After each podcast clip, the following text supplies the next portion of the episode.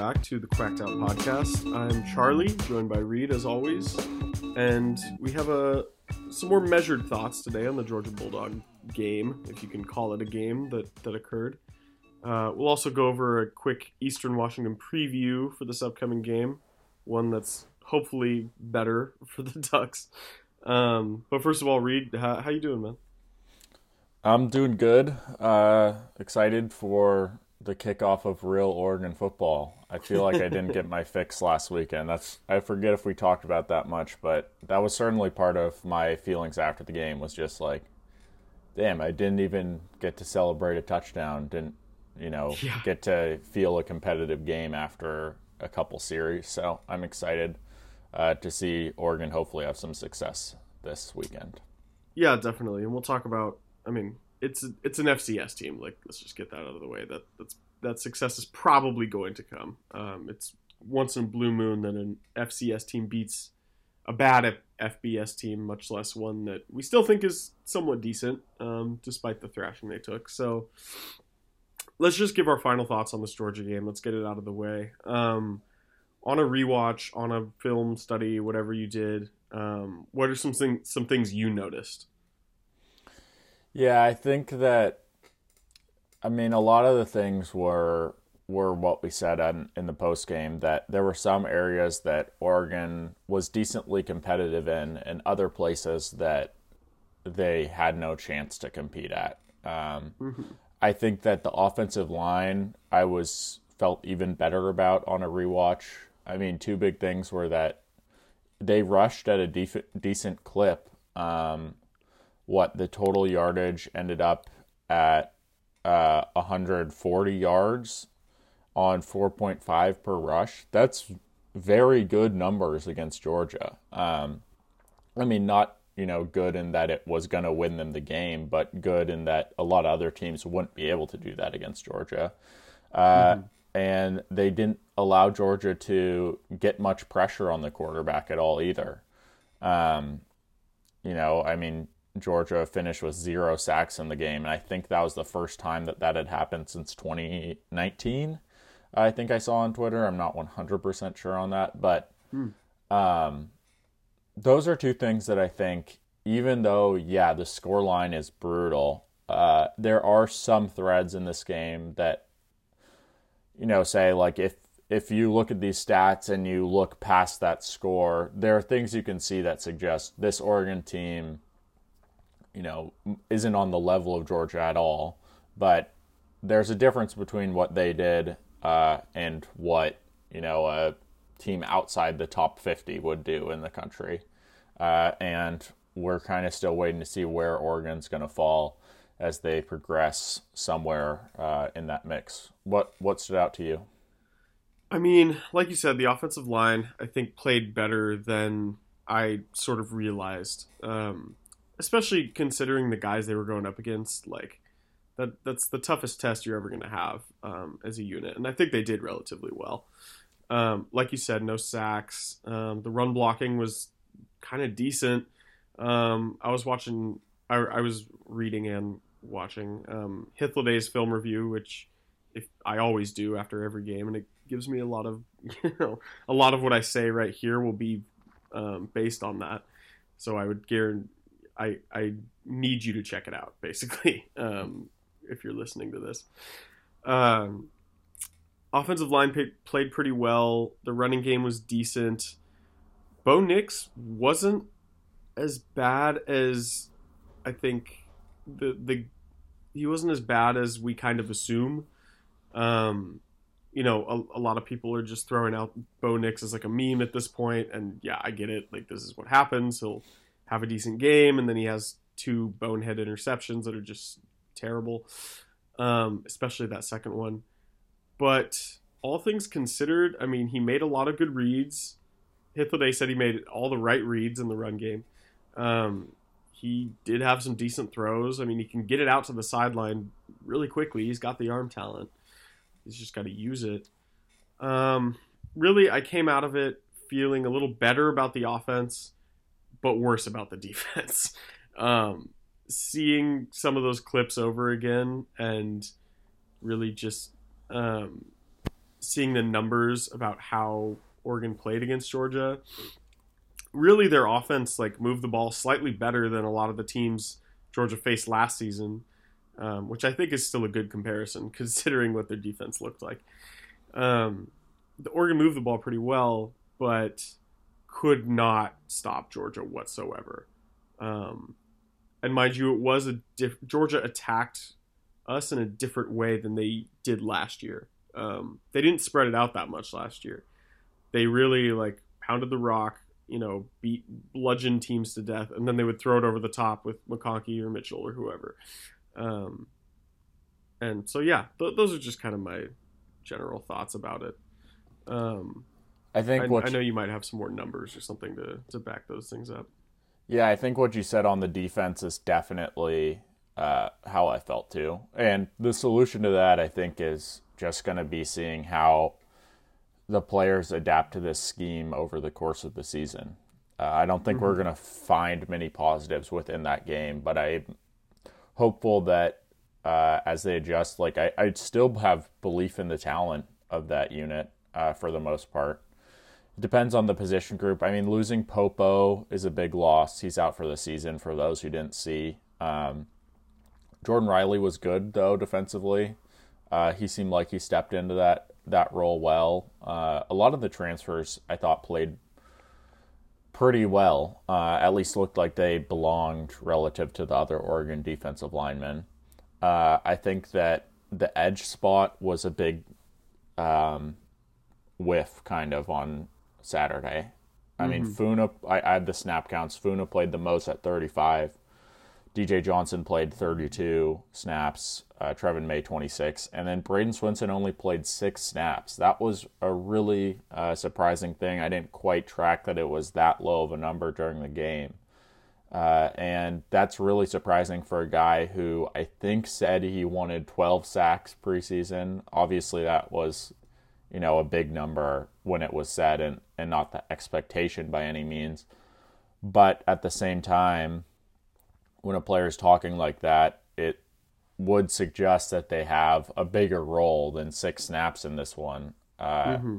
And I wonder if there's any other storyline behind that, a small injury or something. Um, and if we'll see more from Swinson going forward, because a big question was will this Oregon defense be able to manufacture some pass rushing ability with the loss of Kayvon Thibodeaux? And the hope was that you know, it would be a committee approach that was led by DJ Johnson, Bradyn Swinson, and maybe some blitzing linebackers, um, and maybe Dorlus having a breakout. But you know, Swinson was one of the first names off of you know everyone's tongue when mentioning how Oregon would replace the sacks that they lost and the pass rush ability that they lost from Kayvon Thibodeaux departing for the NFL.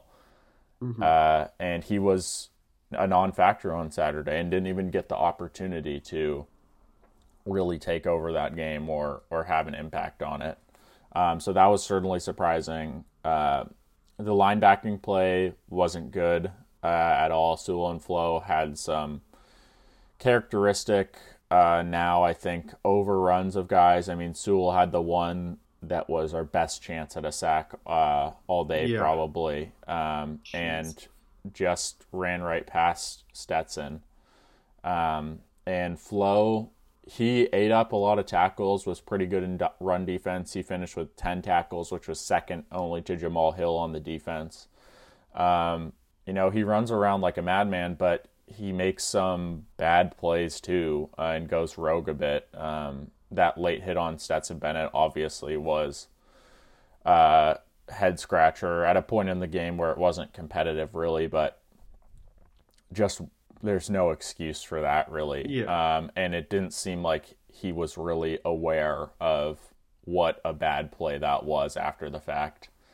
Uh, and I, I mean, ditto about really this whole defense. I thought the defensive line, honestly, on the rewatch was uh, the better part of the defense uh, because Georgia never established the run to a dominating degree. Um, they could win reps, but you know they were still holding their own. uh, at times, but the rest of the defense, the secondary wasn't good either, obviously, and especially competing on the edge and getting off blocks uh, was really bad. So we're just going to have to see what happens. Uh, I think Steven, Steve Stephens starting was something I was surprised at at safety to open the game. There's a lot of buzz about Bryan Addison coming on. Stephens ended with 49 snaps to Addison's 24. Um, so that was disappointing. Uh, a few other notes that I have just about kind of the rotations here uh, on offense. The running back room, it seemed like was Irving, Whittington, and Cardwell got to be primary backs early on on drives, and Dollars was used mostly as a third down back um, in pass catching situations and such. Uh, and then Jordan James' work, I think you know, he had as many snaps as these guys, but it felt like they were most and and they were mostly at the end of the game in pseudo garbage time. So I wonder if we're gonna pare down this running back rotation um, and have it just kind of be a primary and a secondary, and then dollars and third down roll? Uh, and if so, who from Irving Whittington and Cardwell makes it in, and in what order to that um, one-two punch? Because uh, there's just I, I don't know if there's enough snaps to go around, but at the same time, there's not much separation between those three guys in my mind. They have different styles, but uh, I wouldn't say that there's anyone I'm you know set on not being included or anyone that I think looks like a true number one yet. Um, and then two other last notes on the offense. Uh, at wide receiver, it was Cota with 55 snaps, Franklin with 49 snaps, and Dont'e Thornton with 21 snaps. Um, so I think some surprise in terms of Thornton running as a, a, third receiver, kind of behind the pack by a decent bit there. Um, and it seemed like from the PFF numbers, a potential explanation for that was that uh, Cota and Franklin were really good in run blocking on Saturday, actually. And hmm. Thornton struggled to do it, um, had a pretty negative grade in that area. So I wonder if that's something that's ho- holding Thornton back on the field, and if that could uh, potentially look differently against a defense with less physical corners. Uh, you know, where where Thornton actually isn't a liability as much against some of the Pac-12 teams that we'd play, and their secondaries. Uh, quickly, tight end uh, Ferguson had six targets. Uh, was used mostly as a pass catcher. And then Patrick Herbert, we saw get 16 snaps and do the best job and be utilized the most as a run blocker. So that was interesting to see his role. Um, and then the offensive line we touched on a lot. Uh, and the one note is that uh, Marcus Harper came in and played really well, actually. Um, he graded out the best in uh, pass protection, and I think this the second best in run blocking, um, or maybe those are inverted. And one question I had kind of coming out of that was Does Harper potentially have a place to take over at guard on this line um, for Steven Jones once Ryan Walk is back? Because uh, Steven Jones had a bad game on Saturday. Um, yeah. and, and so I wonder if that could be a way to fortify this offensive line even more. Um, and on top of that, it made me feel good about potentially, you know, Harper being a known guy going into next season, uh, where Oregon will have, you know, Conerly, Harper, Jackson Powers Johnson. I think uh, Dawson Jaramillo still has a year. Uh, so it felt like maybe after a mass departure on the offensive line, we expect this offseason some of there's actually a fair amount of good pieces to build a unit going into next year. Yeah, I really liked what you said about um, the comparison with receivers in regards to their competition, right? Um, I'm I, I don't know about you, but I am still not worried about this team when it gets into Pac-12 play. Um, I'm a little bit worried about you know some of the things we talked about in our season preview, like maybe some of the environments they'll run into, like playing in Pullman or playing in the desert, which is looking like an increasingly difficult trip considering how well Arizona did week one. Um, but overall, I mean, we have to keep this in perspective. Like, we played the national champions. We played the best team in the country. Um, Hythloday said as much in his film review. He was like, look, this safety made a 12 yard sprint to tackle a guy in the backfield. Nobody else can do that in the Pac 12. Like, Irving can make somebody miss or do, you know, get a couple yards out of that if he's playing against worse competition, which he will be for the rest of the season. Um, yeah. And again, I really like Hythloday because he compares numbers um, of Oregon's efficiency to how other teams did against Georgia last season. Um, so again, I really, really encourage people to check that out. But um, yeah, man, overall, I'm I'm not super worried about this team going forward. Like, I don't think there were any, um, other than tackling, I don't think there were any uh, endemic problems with this team that I see persisting throughout the season. Um, the tackling and missed assignments on defense, yeah, those, those are those are tough, but that's something that generally you see improve throughout the year. Like it's kind of a cliche at this point that week one tackling is bad across the country.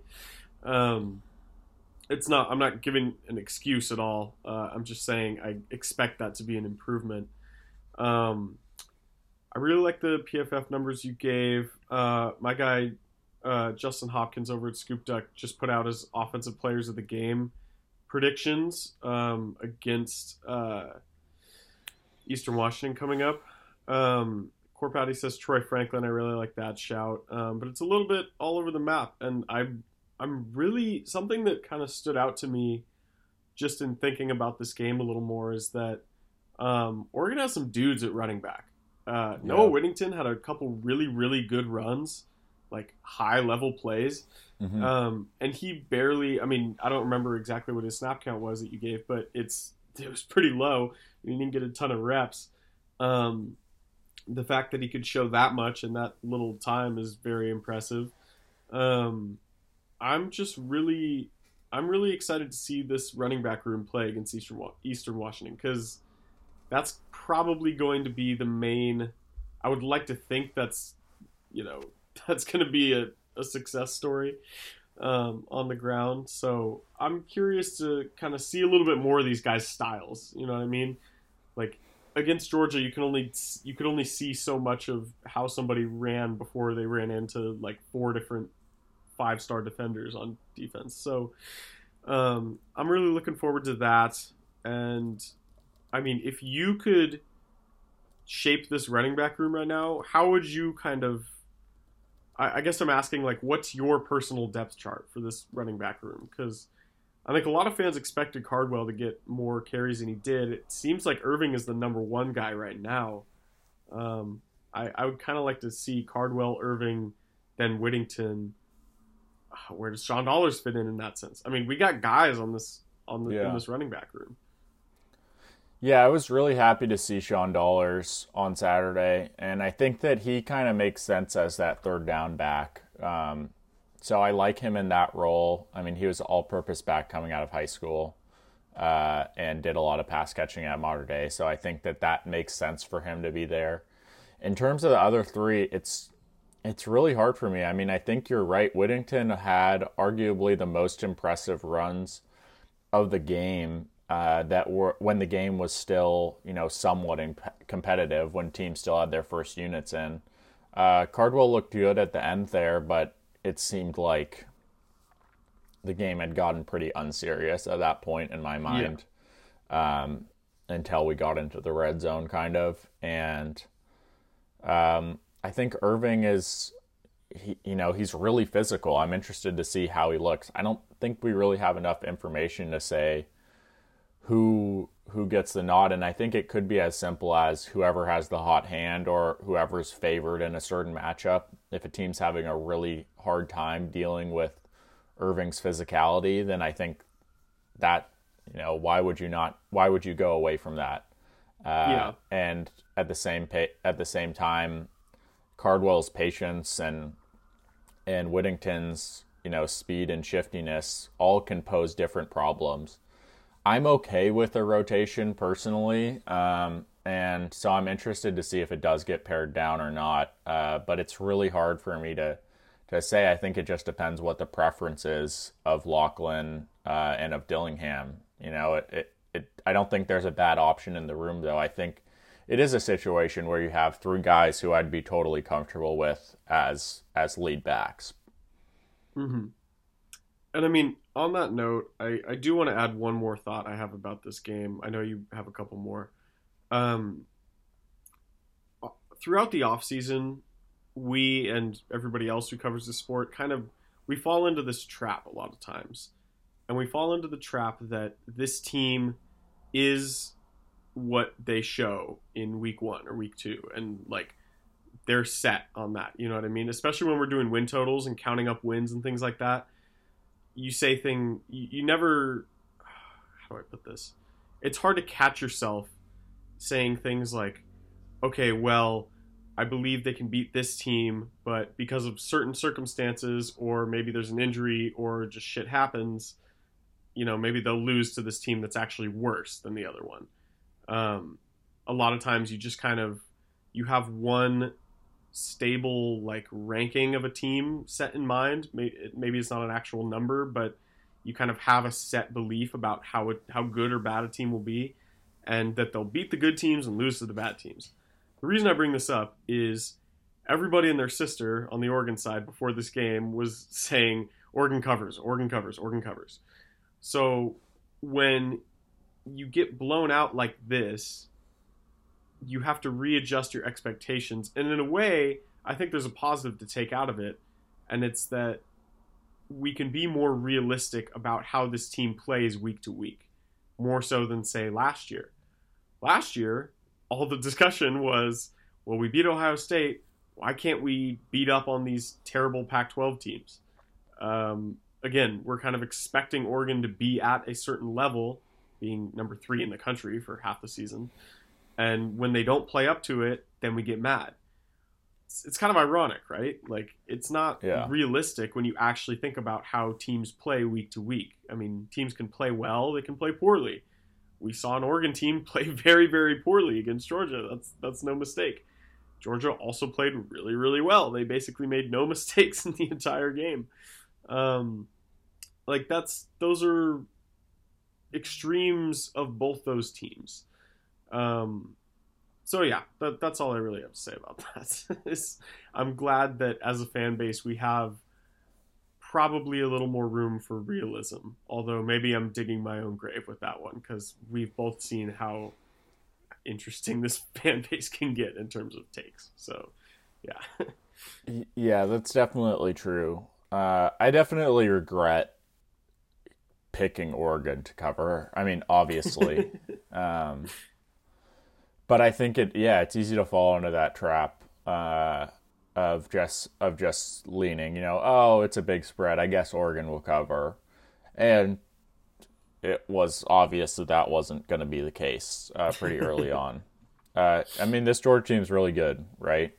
I think that QB11 had a good rant uh, to start off his podcast, the Ducks Rising podcast, um, and a lot of his thoughts were just centered around the idea that people misunderstand what the gap looks like between a top two or three team that's like a bona fide national title co favorite and everyone else, even the really good teams that aren't quite on that level. Um, and the game he used as evidence of that was the not the last game we saw Georgia play, but the game before that, the playoff semifinal versus Michigan. Mm-hmm. Uh, the score of that game at halftime, do you remember what it was by chance? we were watching it together, and you know I'm not going to remember a lot from that. it was 27 to 3. The score, uh, the score in the Oregon game at halftime was 28 to 3. Um, I mean, I think yeah, Michigan was probably a little more competitive uh, at times. Uh, they forced two field goals in the first half, um, but it was a pretty similar result at the same time. They ended up scoring in garbage time uh, to finish the game 34 to 11, uh, and Georgia didn't pour it on quite as much. Um, probably in part because they knew they had Alabama in yeah. 10 days. And not you know this runway afterwards and what have you. Um, but I mean, Michigan, who went into the playoffs ranked the number two team in the country, uh, with one very close, uh, kind of weird loss against Michigan State, uh, and a win over Ohio State, and a win in every other one of their games last season. Uh, and a lot of really good players got absolutely throttled by Georgia in a playoff setting. Uh, and I think Georgia cared a lot about this Oregon game uh, for whatever reason. I think maybe part of it was Dan Lanning. You know, I don't think there's much bad blood there, though. More so, I think it was just uh, they came out pregame and were excited to kind of validate what they had done last season. Uh, I was worried. I was sitting around with some friends watching the start of the game, and I there was an interview pregame and uh, right before the ball gets kicked off, and they're talking about, oh, the motto of this Georgia team is "Who cares."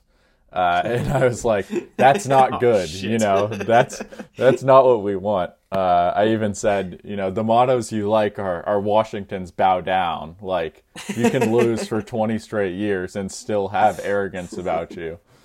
Uh, and Georgia comes off a national title and doesn't really care, you know, and doesn't think anyone else cares and just wants to go beat the shit out of the next team they play.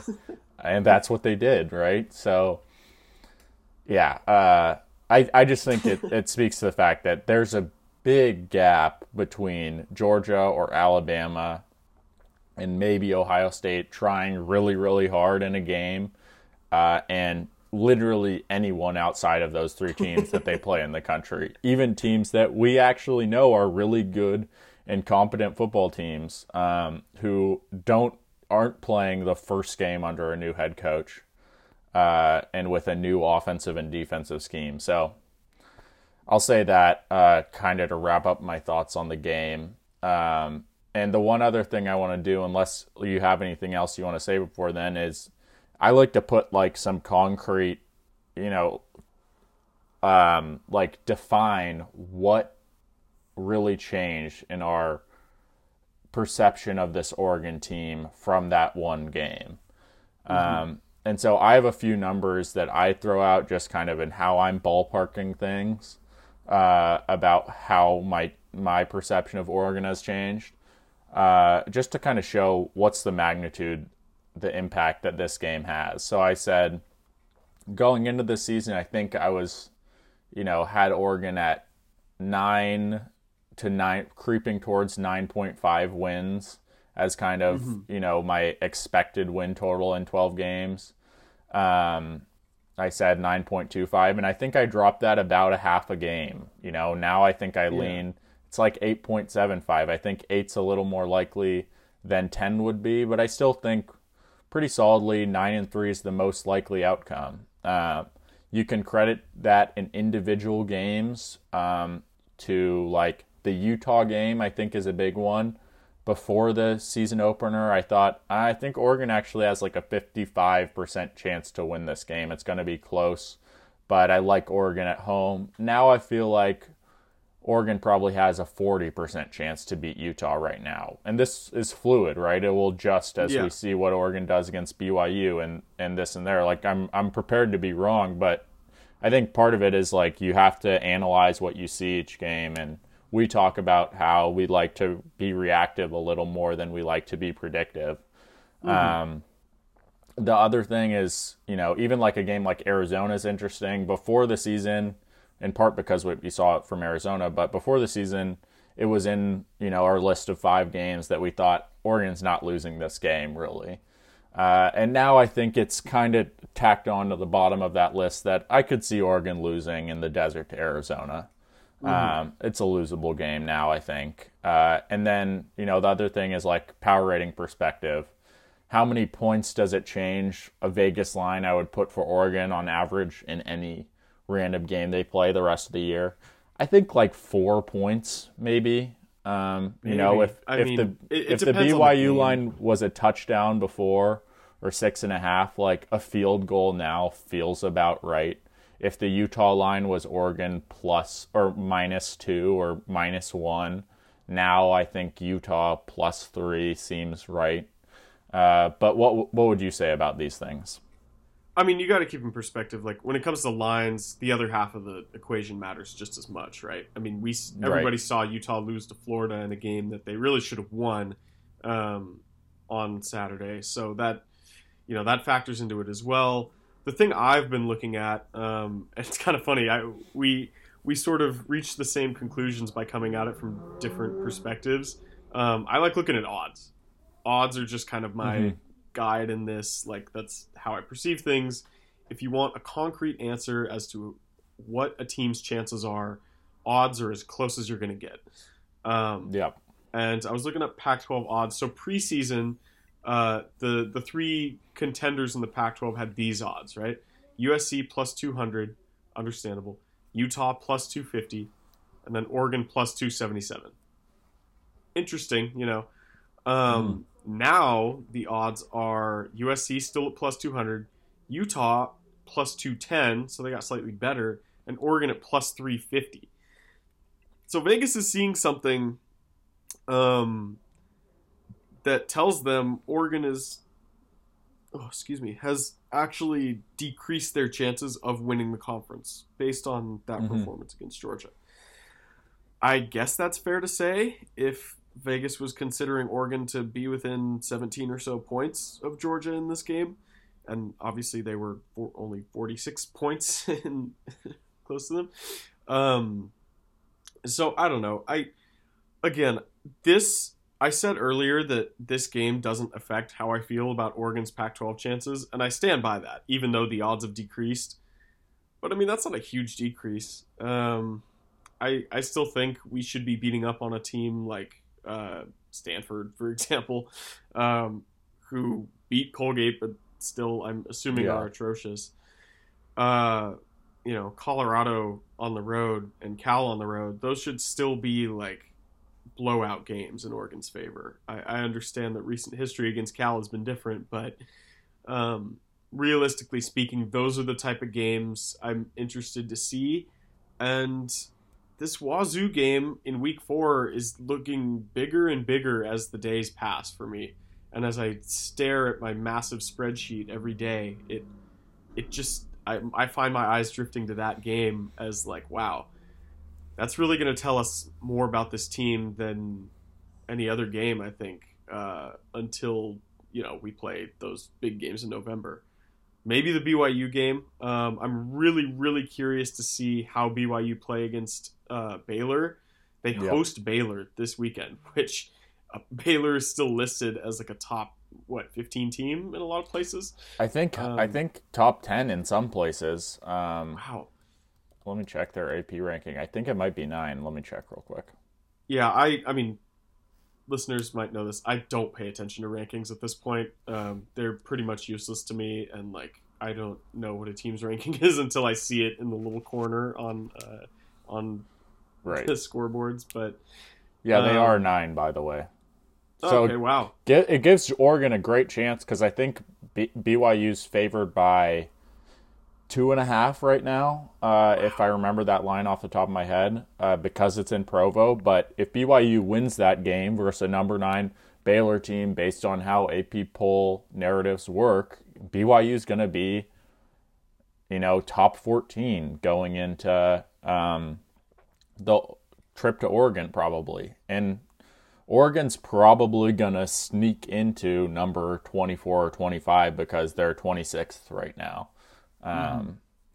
So that will be an opportunity to kind of fix some of the narrative. But I completely agree with what you said about Washington State because that's the game, because it's in conference, that's going to stick with this Oregon team the rest of the way. You know, they like the BYU game, even if you lose, you can flush it nine weeks later uh, if you make a conference title game. But if you lose to Washington State, your margin for error to get to a conference title game uh, is pretty narrow the rest of the way. Mm-hmm. Yeah. So again, I I'm really interested to see how Oregon performs against these middle of the road teams. Um, we can talk briefly about Eastern Washington real quick, because I mean that's the game that's actually in front of us. But I don't know how much we'll actually learn about it.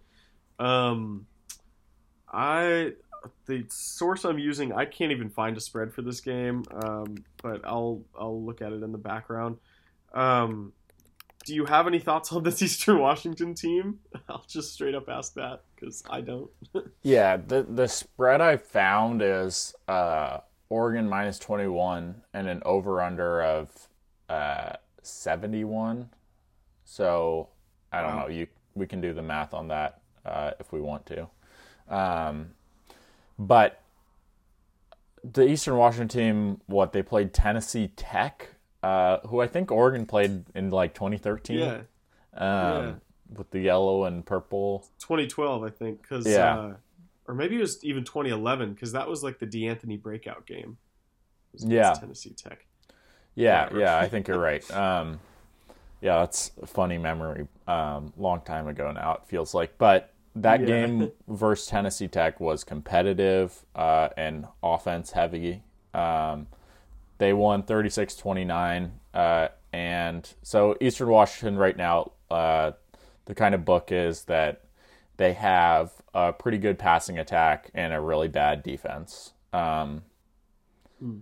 And so that we'll see. I mean, I think that's a good test probably for Oregon right now. Uh, it should be a game that's not too scary, uh, given that you know Oregon's 21 point favorites, and it shouldn't be scary because of the talent advantage Oregon has.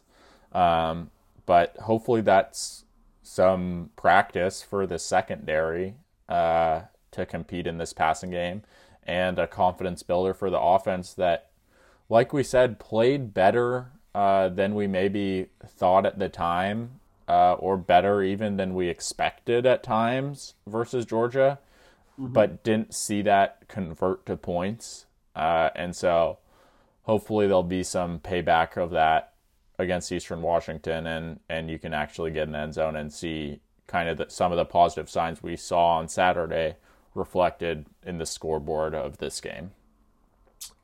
Um, I I remember this last game against Eastern Washington pretty vividly, actually. Um, this was the the Vernon Adams game for Oregon. It was his 1st mm-hmm. game against his former team. Um, Reed, do you remember how many receiving yards Cooper Kupp had in this game? No, I don't. 246. Oh my god. 246 yards. Um, that's that was, a foreshadowing to a, a funny finished, year. the game finished 61 to 42 in Oregon's favor um, in Autzen. Uh, this Royce Freeman on 180 yards on the ground. I mean, it's not. I'm not saying this as if we're going to learn anything that'll help Oregon, but I just thought it funny that the two things you mentioned about Eastern Washington are that they have bad defense and that their passing attack is really good. It's like, oh, that's exactly what happened when they came to Oregon last time. So, um, points are great. 71 is a huge point total. I'm excited to, to see this game for sure. Um, so yeah, man. I mean, at the end of the day, it's an FCS team. It doesn't matter how good they are. Like, Arizona is still favored to beat North Dakota State and that's a pretty good indicator of like, hey, here's one of the worst teams in FBS last year against consistently the best FCS team, and they're still favored. Um, just the talent gap is so immense; it's impossible to overcome most of the time. So, uh, I would love to see Oregon run up the score. They only got to what, like 41 points or something, like 40, 40 something points against Stony Brook last year. Um, so hopefully God. we get a higher point total than that. Um, and I mean, let's spread the ball around, right? Let's get guys like Thornton involved so that he stops whining about not getting enough playing time, right? um, let's see, let's see all the different running backs we mentioned in this game get some touches.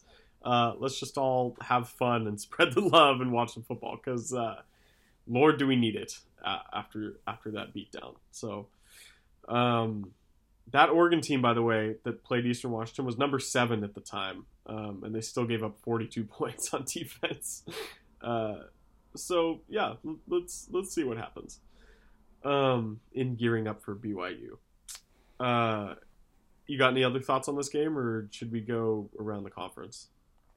Yeah, I'm I'm fine to go around the conference. Uh, I don't think we're gonna learn that much about this team in this game. That's you know gonna sh- shape how we see them the rest of the year.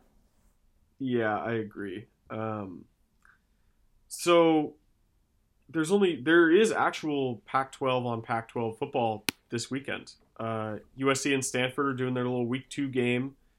I don't. I do you know why that game is in Week Two every year? It doesn't really make a lot of sense to me. Yeah, it is weird. I'm not sure. I'm not sure what causes that. Maybe, um, maybe it's because they both play Notre Dame sometimes, uh, and usually hmm. play Notre Dame at weird points in conference. So it kind of helps both of them to, uh, or weird points that would normally normally be during the conference slate. So it helps both of them to get out a conference game in the non-conference portion of the season. If that makes sense. That actually makes sense. Yeah. Thank you. that's a guess, um, though. yeah, that's fair. Um, I think that's pretty solid, though. All right, so let's pick all these games against um, actual opponents uh, against the spread. Let's start um, USC Stanford, just what we're talking about. Uh, we've seen Stanford win this game when they really, really shouldn't in the past, and uh, they fired. They got Clay Helton fired last year in this game. Um, the point spread is USC by 11, which just seems way too low to me. I probably need to cross check this with another source, but I'm I'm seeing um, it on on ESPN right now. They have it listed at eight and a half. What the hell, man? That's that's atrocious. Um, you should be all over that USC spread. Uh, I know, as, Stanford is not good. They, as, they're not a good team. As someone who wants um, to fade USC badly, I was fully ready to open up a two plus touchdown spread, you know, maybe even like 17 points and be like, uh, crazy Stanford stuff. I'll pick Stanford. But at at what was it, 11? I can't do it. I can't do it at all. I'll put, I'll take USC. Yeah, me too. Um, I they they got to know something we don't about um, both of these teams. Cause... And I hope they do. I, I fully will be yeah. rooting for Vegas to be closer on this line than I am, but I just don't see it. Yeah. Uh, so yeah, we're both we're both taking USC there. Um, I'll give you the board, man. Uh, which game do you want to talk about in the Pac-12? Uh, I'll let's go to this uh, Washington Wisconsin Washington State Wisconsin game. Ooh, um, I like um, that. What what line do you have on that? I have 17 and a half. Yeah, same. Yeah, that's a early. Yeah. That's a noon thirty kickoff um, at Wisconsin. That's an interesting line, I think. Um, but honestly, you know, I was I was ready to take Washington State here preseason, but I just didn't really like what I saw against Idaho. Obviously, for them, um, Wisconsin played Illinois State in Week One, one thirty eight nothing, but you don't really learn much there, obviously.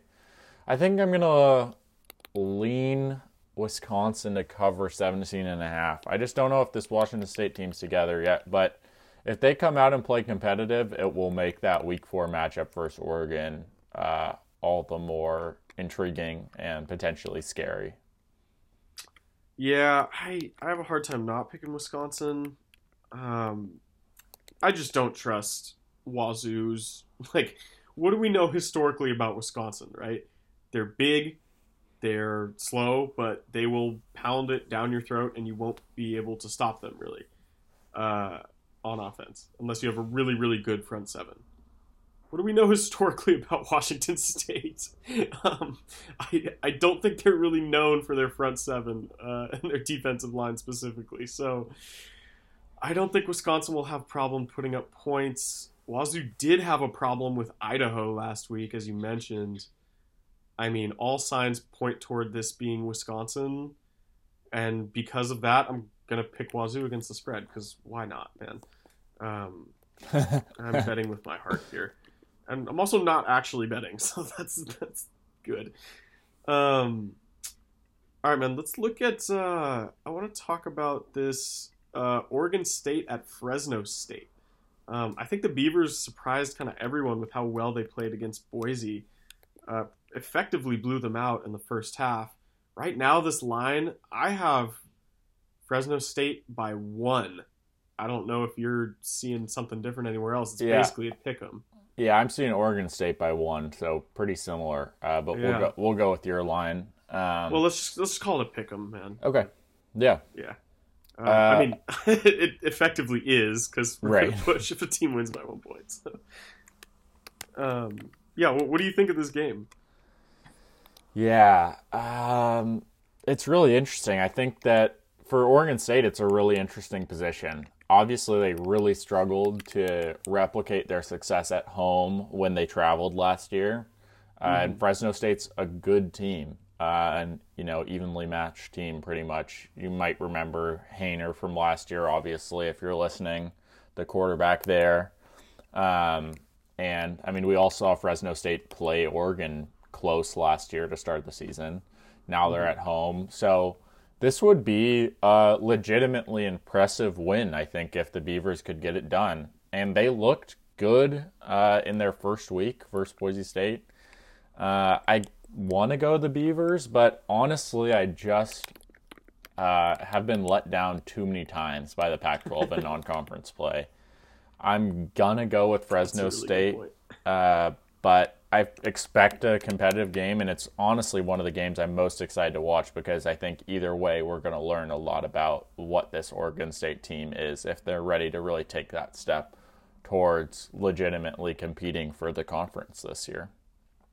Yeah, that's a late game. It's going to be 10:30 Eastern, so uh, 7:30 Pacific on CBS Sports Network. Um, and DM me if you need to figure out how to how to watch that. um, it is an actual TV station, believe me. I, I think it's channel like 221 or something on DirecTV. I don't know. I haven't had it in a while, but um, this is going to be a because of the time, because of the vibes around this game a lot of Pac 12 fans, as you said, are already familiar with Fresno State from their games against Oregon and UCLA last year. I think this is going to be a disgusting game um, in, in one way or another. Like, we're to see some real sickos football out of this one. I think it'll be close for sure.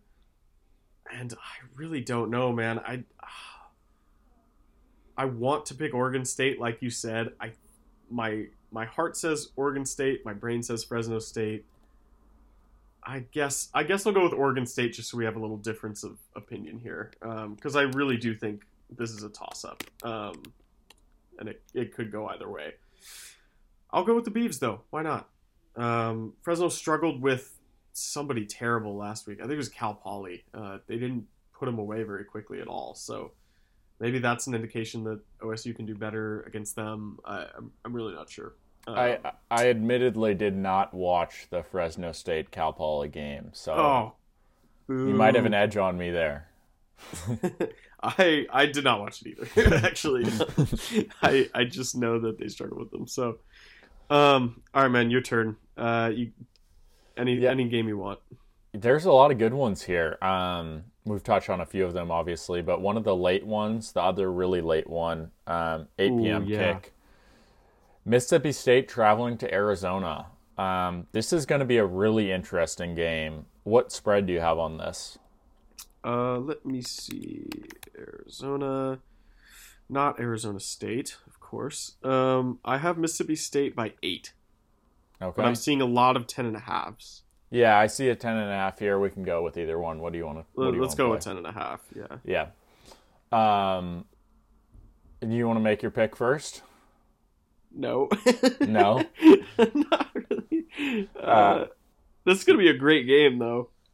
Yeah, it is going to be a great game. I'm going to go with Mississippi State. Uh, I think that we'll learn even more about Arizona. I mean, they really impressed in their first game, but I'm a little bit wary of whether that's, uh, you know, whether that San Diego State team is is just really any good at all.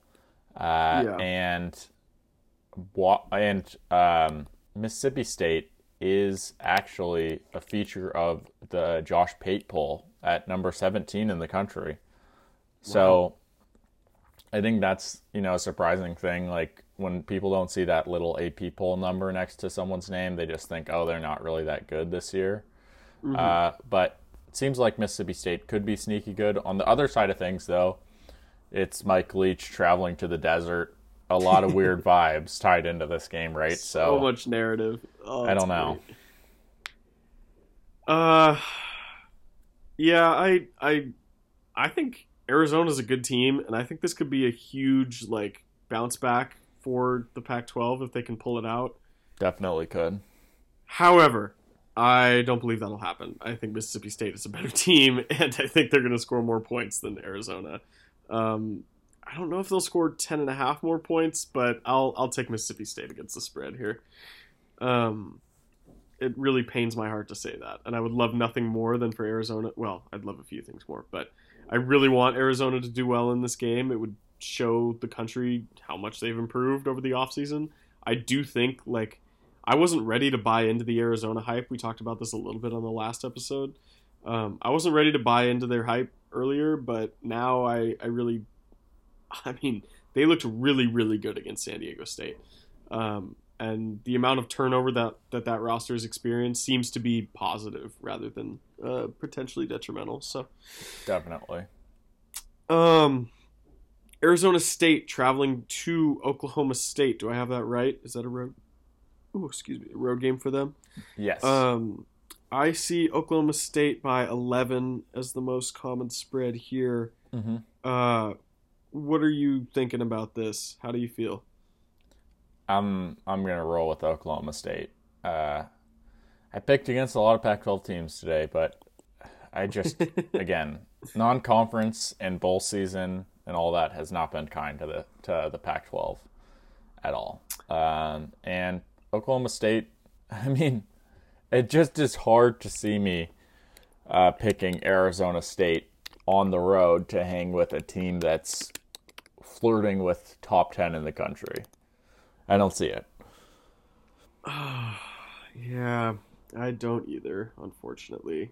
Um, God, man, yeah, you're right. All you're picking against all these Pac-12 teams, and I'm out here trying to, to defend the Pac-12, but I really just don't see it. Um, you know what? I'm gonna. All right, I'm gonna do something terrible. I'm gonna switch my pick in the Mississippi State game. I'll take Arizona in that game because I feel like I need to back the pack a little more. Um, I'm going to take Oklahoma State in this game. Okay. Um, you know, just throw some variance in there. Uh, this is this is not how you should bet, by the way. Uh, also, don't take our advice on betting. we don't know what the hell we're talking about. Um, it's just fun to make picks. Um, all right, I think there's only. Let me see. I believe there are only two more games against FBS teams in the Pac-12. So let's do Cal UNLV, and then we'll do Colorado Air Force. Um, we're getting real disgusting here, but we'll make it quick. Um, UNLV, uh, oh God, why did I forget his name? Marcus Arroyo is UNLV's head coach, former Oregon offensive coordinator. Um, has only won like two games in his entire tenure so far uh, at UNLV. Cal is favored by 12 and a half at most books. Um, what you do you have any thoughts on this at all? I'll I'll take Cal and fade Marcus Arroyo. All right, uh, I'll I'll do the same. Uh, that seems like the logical pick there. Um, and then Colorado Air Force. Uh, Air Force really really good um, Mountain West team by the way. Colorado really really bad Pac-12 team. Air Force are favored by 17 and a half. Uh, I'll I'll take Colorado. I get no. What am I saying? I'm taking Air Force. They're they're the better team by far. Yeah, I I think I'm going to take Air Force too. All right. Well, we got some variance in there um, that we can distinguish between. Again, I went four and three last week. You went five and two, um, so that was really good. Uh, any other games around the country you're looking at? This is Loki a dry slate this week around the the country. Uh, uh, obviously, you got Alabama, Texas, which could produce something, but that's like a morning game. Um, Tennessee at Pitt could be interesting. Like a lot of these Pac-12 games, I think are worth watching this week um, over some national games. Um, Definitely. Yeah, I, I, I'm more excited about the Pac 12 slate. I mean, like the USC Stanford game, I'm really interested to just see what it is. I, I fully see a world where USC blows them out, but if Vegas somehow sees something and that is a touchdown game late, I will be glued to the screen for that one. Uh, dude, that's Alabama- a primetime ABC game. yeah. Um. Alabama, Texas, I think Alabama's just going to roll personally. Um, Otherwise, some of the slate. I mean, Tennessee, Pittsburgh, like you mentioned at twelve thirty. I I didn't really love Pittsburgh in the first week, uh, so I think Tennessee probably wins there. Um, but that will be interesting, definitely. Uh, Kentucky, Florida at four p.m. I mean, I, I want to see what this Florida Yeah. team is really like after them surviving the game against uh, against Utah, obviously, Oh, and then Florida's ranked twelfth. I know. Seriously? I know. God, I hate. Uh, and It's the last disgusting. one, obviously, to cap off the night is seven fifteen game between Baylor and BYU. I mean, that has the uh, arguably the some of the biggest implications for Oregon, uh, and I will be disgustingly, for probably the only time in my entire life, I think rooting for BYU. Um, yeah. I I hate to even guess. say that, but uh, yeah, this is this in in a lot of ways that we've been talking about BYU is like a test game for Oregon. It's it's a test game for Baylor. I mean, if Yeah. they really think of themselves as a top ten team, you should be winning this game handily. Um, and the fact that it's only like a three point spread is really really scary uh, from their perspective. So, I mean, I don't know, man. I think I might have to root for the team in green and yellow against BYU, even if it doesn't help us. Again, I don't really care about national perception for the rest of this year as much as I care about Pac-12 perception. Yeah. Um, I that the the game was so bad against Georgia that even if we run through the rest of our schedule somehow, I mean, I guess you can throw out the narrative of a changed team, but my point is, I really don't think we're going to get any national respect for the rest of the season, um, and I, I I don't really care. Um, Yeah. It's a regional sport. I want to beat up on the Pac-12. Uh, every team we play from here on out is west of the, Mississippi, which is a great thing. Um, so yeah, let's let's beat Eastern Washington handily. Let's, as I said, spread the ball around. Let's actually tackle people. Um, those are kind of my goals to see on the field, I guess. Uh, all right, man. Yeah, this is going to be a really this. I'm actually excited for this slate. Sometimes these helmet games really underwhelm. Oregon Georgia is a great example last week. Um, and we don't have as many of those as we do just kind of intriguing matchups between like middle of the road teams. yeah. Um, so yeah. Also, if Portland State beats Washington, I will be quite excited about that. But um, any other thoughts, man, before we dip out? no, I think I'm good. Do you want to leave with any score prediction or or not even bother? Um, uh, seventy to two. That's my score prediction. I respect it. Um, I'll go like. Oh, I'd really love to give get above fifty. I think like 52 24. okay. Mm, Maybe I, like took the exercise a little more seriously. okay. In all earnestness, though, how about this? Like, you said you'd like to give get above fifty. What would you consider a success in terms of point total? Because, like, for example, the last game I was saying twenty one is like my targeted successful game against Georgia. What about this game? 50? 45? I th- 45, I'd say. 45, I, I won't complain about 45. If it's in the 30s, I'll be upset though. Um, Yeah, for sure. And Yeah. if it's if it's 42, I'll be like a little annoyed, but I won't be like irate. And if it's 45, I won't complain. Depending how it happens, right? Um, yeah, I agree. But um, I would really love. Honestly, I think the the one that matters more in this game is the defensive point total. Um, yeah. Where where are you at for that? under ten. Got to be single digits. Uh, Really? again, we're playing an FCS team, like Yeah. so. I'll I'll give them some leeway and say like fifteen. Like if they score two touchdowns, whatever you know, garbage time should be induced pretty quickly in this game. Um, but I gotta see. I, I got to see a dominant performance on all sides, or else I'm gonna be angry. Um, all right, man. Solid episode, considering you got me out of bed to do this one because I forgot to set my alarm this morning. Um, so yeah, thank you for listening to us. Five star rating is greatly appreciated, and go Ducks. Go Ducks.